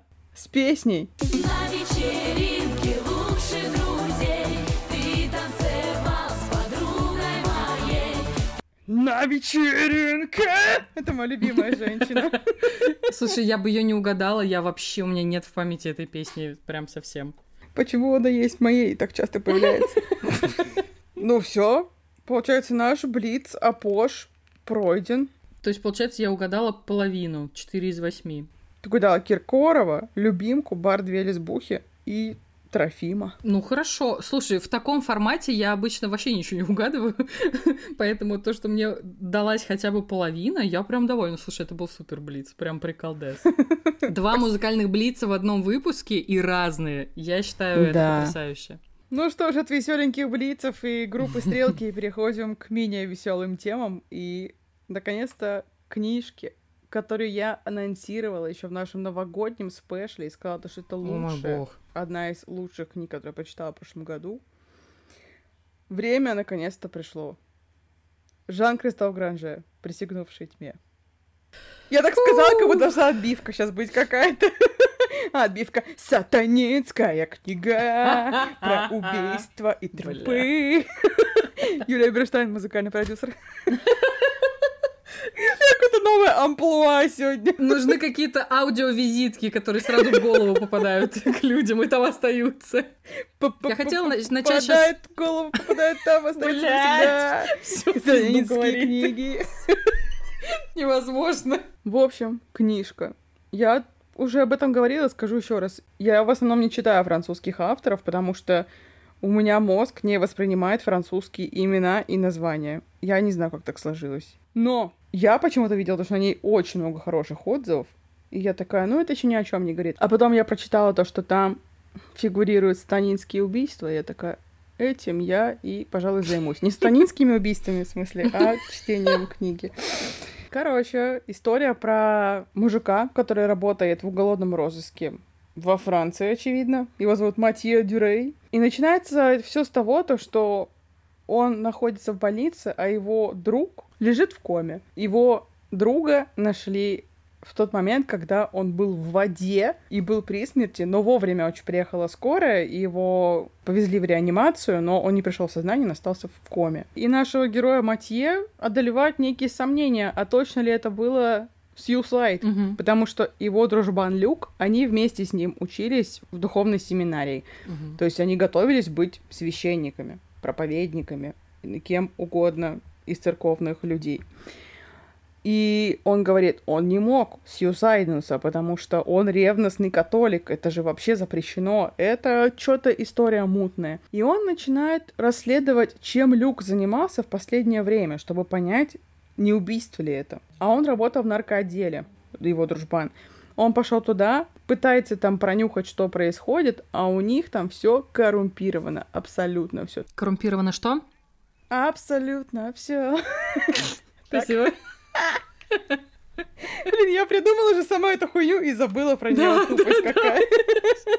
И нашему матье говорят, мужик, давай-ка ты иди нахуй, иди занимайся своим уголовным розыском, мы тут занимаемся своим, у нас все на мази. А он говорит, нет и все, нет и все. И тут, как по мне, наступает самая душная часть книги. И на этом этапе, например, одна моя подружка отвалилась. Она говорит, я не могу это дальше читать. Я говорю, ну там найдут первый труп, и начнется просто жесть. Она говорит, ну до этого трупа еще дожить надо, я не могу это читать. Поэтому вам мое наставление, если вы начнете читать эту книжку, Дожить до трупа. да, дожить до трупа. Это буквально первые 100 страниц. Вот переживите их, а дальше просто начнется лютый пиздос. Просто потрясающе абсолютно. Он ходил по всяким притонам и там что-то пытался понять, как они все связаны, и понял то, что это вообще какой-то как будто бы ложный след. И он приходит в гости к жене своего друга Люка, который все еще пребывает в коме, и говорит, а можно я у него в кабинете посмотрю бумажки, чем он занимался? Ну, потому что Мгм. они друзья. И он говорит, да, пожалуйста, иди. И он находит там целую папку документов про убийства, которые происходили в Европе в разное вообще время, абсолютно в разное время. И все эти убийства связывает то, что все люди, которые умерли, они были либо в коме, либо они пережили клиническую смерть. И когда нашли в итоге их трупы, они были очень необычные. И что немаловажно, использовалась сатанинская символика. И он такой, так, так, так, собираю шмотки и отправляюсь, так сказать, в Евротур. А там такие сатанисты, мискузи. И он приезжает на одно из мест преступления, где Люк бывал в том числе, и ничего не может понять, потому что местная полиция с ним не сотрудничает. Говорит, мы вам ничего рассказывать не будем. Очевидцы говорят разные вещи. Говорят то, что нашли труп. Одни говорят то, что да там вообще одни кости были. Другие говорят, она была абсолютно свежа, весела, фреш. И он, какая-то муть, какая-то муть. И он там еще приходит в местный монастырь, а там главная монашка, она была связана с этой жертвой. И он допрашивает ее, а монашка вот говорит, ничего не скажу тебе, мужик, вот ничего тебе не скажу. Вот лучше в это не лезь. Он такой, да, блин. Спустя некоторое время он продолжает рыть в этом направлении, посещает места, где были найдены вот эти вот непонятные трупы, и встречается с патологоанатомом, и который показывает ему фотографии, что на одном трупе каким-то образом было сделано все так, что на нем продемонстрированы все этапы разложения. Хм. То есть там, где именно ступни, Мгм. там только кости, Мгм. где голени, там чуть-чуть есть кожа, где ляжки, там, скажем, мумифицированная кожа, Мгм. там, где бедра и гениталии, там есть червяки, которые очень хорошо уже все пожрали. Где грудь, там личинки и тоже, которые, ну, только чуть-чуть совсем пожрали. Плечи, там только трупные пятна, а лицо просто окоченевшее. Без вообще повреждений. Как они этого добились? Вот там есть особый секретик. Ну, согласись, это прикол, то, что на одном трупе все этапы разложения, и это как-то все сделано, и тело сохранилось. И он был не по частям, да. Да. И это меня так сильно заинтересовало. Ты себе Я это очень представить. заинтересовало. На своем пути он встречает еще очень много разных людей. Он там и с Ватиканским орденом встречается, с членами секты сатаны. Там вообще столько прикол. У него такие приключения, злоключения. Это, конечно, да. Я просто не знаю, что еще можно сказать про эту книгу, ничего не наспойлерив, потому что мне кажется, что она настолько заслуживает внимания. Ну, она прям меня настолько поглотила, и она огромная, да, она огромная. Думаю, как же я все это прочитаю? Я прочитала за несколько, там, меньше, чем за неделю, там, может быть, дня за четыре я прочитала, потому что не могла оторваться. Там, да, там есть душные главы, есть, но после душной главы обязательно происходит что-то вообще феноменальное во всех смыслах. Все еще там есть девочка, которая ведет себя как в экзорцисте, а именно орет на священников матом и мастурбирует распятием. Спасибо. Это первый плюс книги. Да. Я, я хотела предположить, что она блюет горохом, но ты все переплюнула, конечно. Второй плюс этой книги, то, что там, конечно же, про сатанистов. Третье — это прикольное убийство. И там еще больше освещается вопрос одержимостью дьяволом. И там еще, знаешь, в очень критичном ключе обсуждаются какие-то религиозные вопросы, потому что так как он был воспитан в христианской семье и учился потом в семинарии, он погружен прямо был в божественную Мгм. тему. И он был прям тоже супер католиком. Но в какой-то момент, чем ближе он приближается к сатанинским проискам, тем сильнее начинает сомневаться в себе, в вере, в Боге. И, в общем, там ну, подняты религиозные вопросы, и знаешь, насколько я обхожу это стороной, мне было интересно это почитать, потому что, ну, он эволюционировал как персонаж с первой страницы до последней. Мне прям было интересно наблюдать за его развитием, а финал книги... Я не могу сказать то, что он был для меня супер неожиданным, не могу так сказать. Но я была все равно удивлена и не разочарована, потому что я такая, вот это, конечно, да, ты загнул Жан-Кристоф Гранже, блин, да. ох». И как я поняла, то, что он вообще любитель писать про всякие ритуальные штуки, секты. Так что я к нему еще абсолютно точно вернусь. А пока я вам прям неистово рекомендую, пристегнувшей тьме, зацените я, я серьезно говорю, я осталась в восторге. А я, как вы уже наверняка знаете, очень редко остаюсь в восторге от чего-либо, потому что я говнина. Ну, в общем-то, ты прочитала огромную книгу про одних присягнувших тьме, а я при подготовке к этому выпуску пересмотрела я не знаю, в который раз, я слишком сильно люблю этот фильм, про других людей, тоже присягнувших тьме, судя по всему. Называется он в нашей локализации «Я иду искать». Про что кино? Девчуля, очень красивая девчуля, это важно отметить. Выходит замуж за, насколько я понимаю, достаточно богатого чувака и впервые видит все его семейство именно на свадьбе. Свадьба проходит в поместье, где живет его семья, и, как потом выясняется, это обязательно. Значит, она там потихонечку со всеми знакомится. Мне лично вообще никто не нравится из всех, кого нам представляют. Мне нравится только злая бабка, которая просто сидит на стульчике в углу и просто очень сердито пырит на нее всю, всю свадьбу, всю церемонию, весь день потом. Ну, то есть вот такая просто бабуля, которая очень похожа на сердитую крысу. Я знаю, как это плохо звучит, но она реально похожа.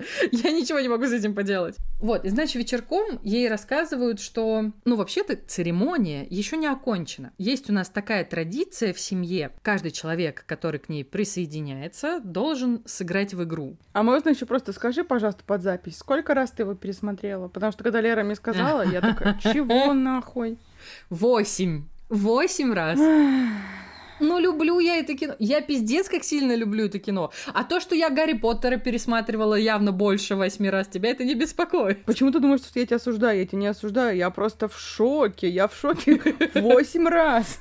Гарри Поттера я смотрю миллиард раз на протяжении скольки, 17 лет, а это новый фильм. Ну, Но- ну, ну, не такой уж и новый, девятнадцатый год. Блять, это новый фильм. Да, да. И просто при всем при том количестве, которое ты смотришь кино, ты еще успеваешь их смотреть по 24 раза, ну это, конечно, да. И я такая сижу, так, ну что, посмотрю один фильм в месяц. Юля, у меня нет жизни. Все очень объяснимо. А, извини. Что я еще забыла сразу отметить? Собственно, все свое состояние невероятное семья сколотила на том, что они выпускают игры. Игры они выпускают всякие разные, там у них есть и шахматы, и настолки, и какие-то головоломки, какие-то приколдесные карточные. Вот, вот если ты любишь во что-то поиграть, вот эта семья, они прям твои кореша. Время поиграть между нами. Пальба! А, ну да. Собственно. И, как я уже сказала, они предлагают ей сыграть в некую игру. Как происходит сама игра? Ты должен вытянуть карту из коробочки, внутри которой, насколько я поняла, механизм, который умеет колоду карт перемешивать. И в зависимости от того, что будет написано на карте, которую ты вытянешь, вот та игра тебе и достается. Там потом по ходу фильма будет упоминаться, что кто-то играл в какую-то настолку, по-моему, или что-то детское очень простое. Плюс в этой колоде карт есть пустая карта, когда играть вроде бы как не надо. Естественно, естественно, главная героиня вытягивает карту, на которой написано «прятки». А прятки в этой семье значит вообще не то же самое, что в нормальной жизни. Ей нельзя убежать в какой-нибудь дальний угол дома и забиться там и сидеть ждать, когда ее найдут или не найдут. Нет, прятки в этой семье означают отстрел. Ей дают какое-то количество времени, она должна спрятаться.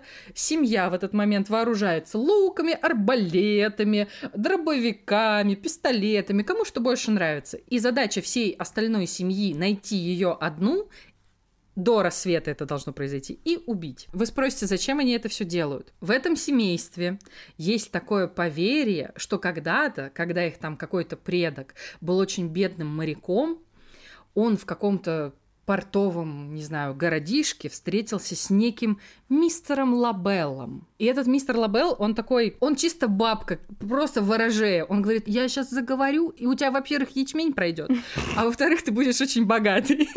Вечно же эти бабки ячмени лечат исключительно. Какая-то такая Ну, специализация. слушай, очень полезное умение. Блин, я все детство с ячменями мучилась, а потом они пропали куда-то. Может, какая-то бабка помогла? У меня мама умеет делать заговор от ячменя. Что? Ты Да, Да. Один раз я была, короче, в Штатах, когда... И у меня было назначено свидание на следующий день. И я чувствую, что у меня глаз начал как-то распухать. Я ей звоню по видеосвязи по WhatsApp. Говорю, мам, можешь мне заговорить глаз?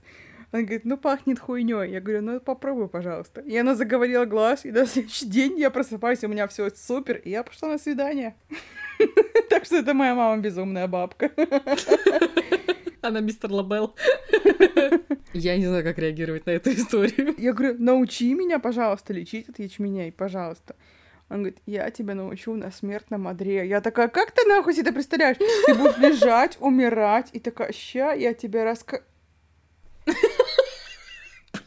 И что? И что? Я так никогда не узнаю. И мы чуть не поссорились один раз из-за того, что я просила ее рассказать, как, лечить глаза.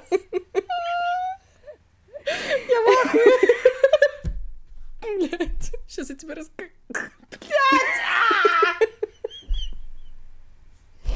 Типа, я сейчас подумала, то, что мне больше всего в этой истории сейчас только что понравилось. То, что я расстроилась не от того, что у меня умрет мать, а от того, что они научат лечить меня от ячмени.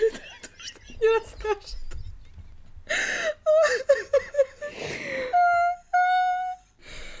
Ой. В общем, бабка-гадалка ворожея мистер Лабел и предок, значит, всего этого семейства непонятного а, заключили такой некий пакт, что каждый новый член семьи обязан поиграть в игру, то есть это такой ритуал, и именно вот эти вот ебучие прятки оказываются голодными играми. Погоди, напомни, пожалуйста, то есть если она вытащит монополию, они просто поиграют в монополию и разойдутся по спальням? Да, и все. Это только прятки убийцы? Это только одна карта в колоде, да. И именно ее, естественно, она вытащила. Знаешь, я вот сейчас думаю, это могла бы быть я, я бы могла вытянуть эту карту, зная мою удачливость. Да. То же самое. И, соответственно, мистер Лабел, имя которого я произнесла уже 16 тысяч раз, будет покровительствовать, значит, э, этой семье, и все у них будет хорошо, и их империя будет только расти. А если человек не поиграет, то, значит, э, вот этот вот уже, считай, дух мистера Лабела покарает все семейство, и все, все помрут. Ну и, соответственно, новые родственники девчули начинают делать все возможное, чтобы найти ее быстрее и пристрелить. Она до последнего не хочет верить, что этот сюрреализм происходит. Ну и, соответственно, там дальше начинается полтора часа вот этой беготни сначала по дому, а потом по его окрестностям. И что мне здесь очень нравится, фильм одновременно очень мясной, ну, довольно стрёмный, то есть если вы, ну, достаточно чувствительные к таким, типа, сильным визуальным образом, лучше, наверное, его не надо смотреть. Но одновременно с вот этой мясистостью он очень смешной. Он пиздец какой смешной на самом деле. А ты же его тоже смотрела, да? Мгм, мгм. Один раз? Да, я в основном так и делаю всегда. И как тебе? Мне понравилось. Как это удивительно немногословное. Я помню то, что меня крайне раздражал ее жених. Думаю, ну какой же ты хуй, какой же ты пройдоха. Пройдоха? Ничего себе. Да. Эка ты его припечатала. Ну, то есть, да, у них же происходит в каком-то из тоннелей вот этот разговор, когда она спрашивает, какого хрена ты мне даже не сказал ничего? Он говорит, если я на тебе женюсь, ты уходишь. Если я тебе говорю, ты все равно уходишь. И такой, вот такая ситуация в итоге и сложилась. Ну, пиздец. Больше всего меня выбесило, что он ближе к концу фильма просто сошел с ума и присоединился ко всей этой семье. И перестал ей помогать. Я такая, ты ты, ты чё, блядь, в смысле? То есть я до последнего не понимала, он реально просто сошел с ума от вот этого всего безумия, что там творилось? Или он в какой-то момент действительно поверил, что вообще-то очень даже возможно, что их всех ёбнут, если они не доиграют с ней в эту игру? Мне на самом деле больше понравился его старший брат, который за время этого фильма проходит намного более впечатляющий путь героя. То есть нам же с самого начала показывают, как в детстве этот старший брат при предыдущей вот этой вот охоте и игре в прятки сдал чувачка, которого в итоге потом убили, а здесь он приходит к тому, что он, ну, по Точно, сути, точно. да, он по сути собой жертвует, чтобы помочь главной героине спастись от всех этих ёбиков. Мне очень нравится, как фильм немножко обманывает наши ожидания, потому что сначала, пока ты все это смотришь, тебе кажется, что это кино просто про коллективное помешательство, и что ничего из этого не существует, и потом выяснится, что, ну, собственно, все будет хорошо. Ну и с самого начала понятно, что главная героиня выживет. И то есть все эти полтора часа ты думаешь о том, что фильм-то на самом деле про то, что всех вот этих вот устаревших ценностей, вот этих непонятных архаических каких-то абсолютно укладов, что их уже нет, и пора уже об этом забыть. А оказывается, фильм о том, что они все еще живы, они все еще есть, и они все еще действуют, ну, в каких-то определенных отдельно взятых домоуправствах. И они же сами себя и сожрут. Я так смеялась, когда первый раз смотрела в кино этот фильм. Просто жесть. Я сидела с компанией людей, которые были в ахуе, когда у них головы взрываться начали. А я сидела и хохотала. Мне кажется, люди подумали, что я просто умалишенная. Но мне было безумно весело от того, как это, как это кино Сидела закончилось. и хохотала. Но это же очень смешно, что то, чего они так боялись, и то, что звучало бредом все кино, оказалось, блядь, правдой. Правдой.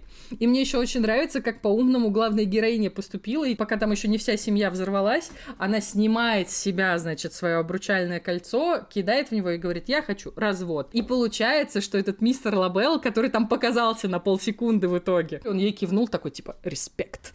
Бля, это же очень смешно, это же супер смешно. Обожаю этот фильм. Я вам его весь проспойлерила, простите, пожалуйста, но вот правда, оно того стоит. Это очень крутое кино. Единственное, да, во всем этом только единственное, что меня немножко раздражало, вот сейчас, когда я пересматривала перед э, записью, это то, что у нее за весь фильм было три возможности завладеть оружием. Первую возможность она использовала. Она прибежала обратно в комнату, где они все изначально собирались, потому что она помнила, что там висит на стене охотничье ружье. И впоследствии, когда у нее была возможность дважды, блин, отобрать пистолет у людей, которые на нее охотятся, она этого не делает. Вот это почему-то меня раздражало, потому что я такая, ты что, в Last of Us не играла? Ты подбираешь все, что подбирается, и бежишь. Ну, алло. Вот. Это единственная моя претензия к этому фильму. В целом очень люблю, прям вообще невероятно. Ты же понимаешь, что мы сейчас с тобой записали самый мерзкий выпуск из всех вообще возможных. Ну, то есть его же тяжело будет слушать тем, кто не любит такое. Ну, прям трудно.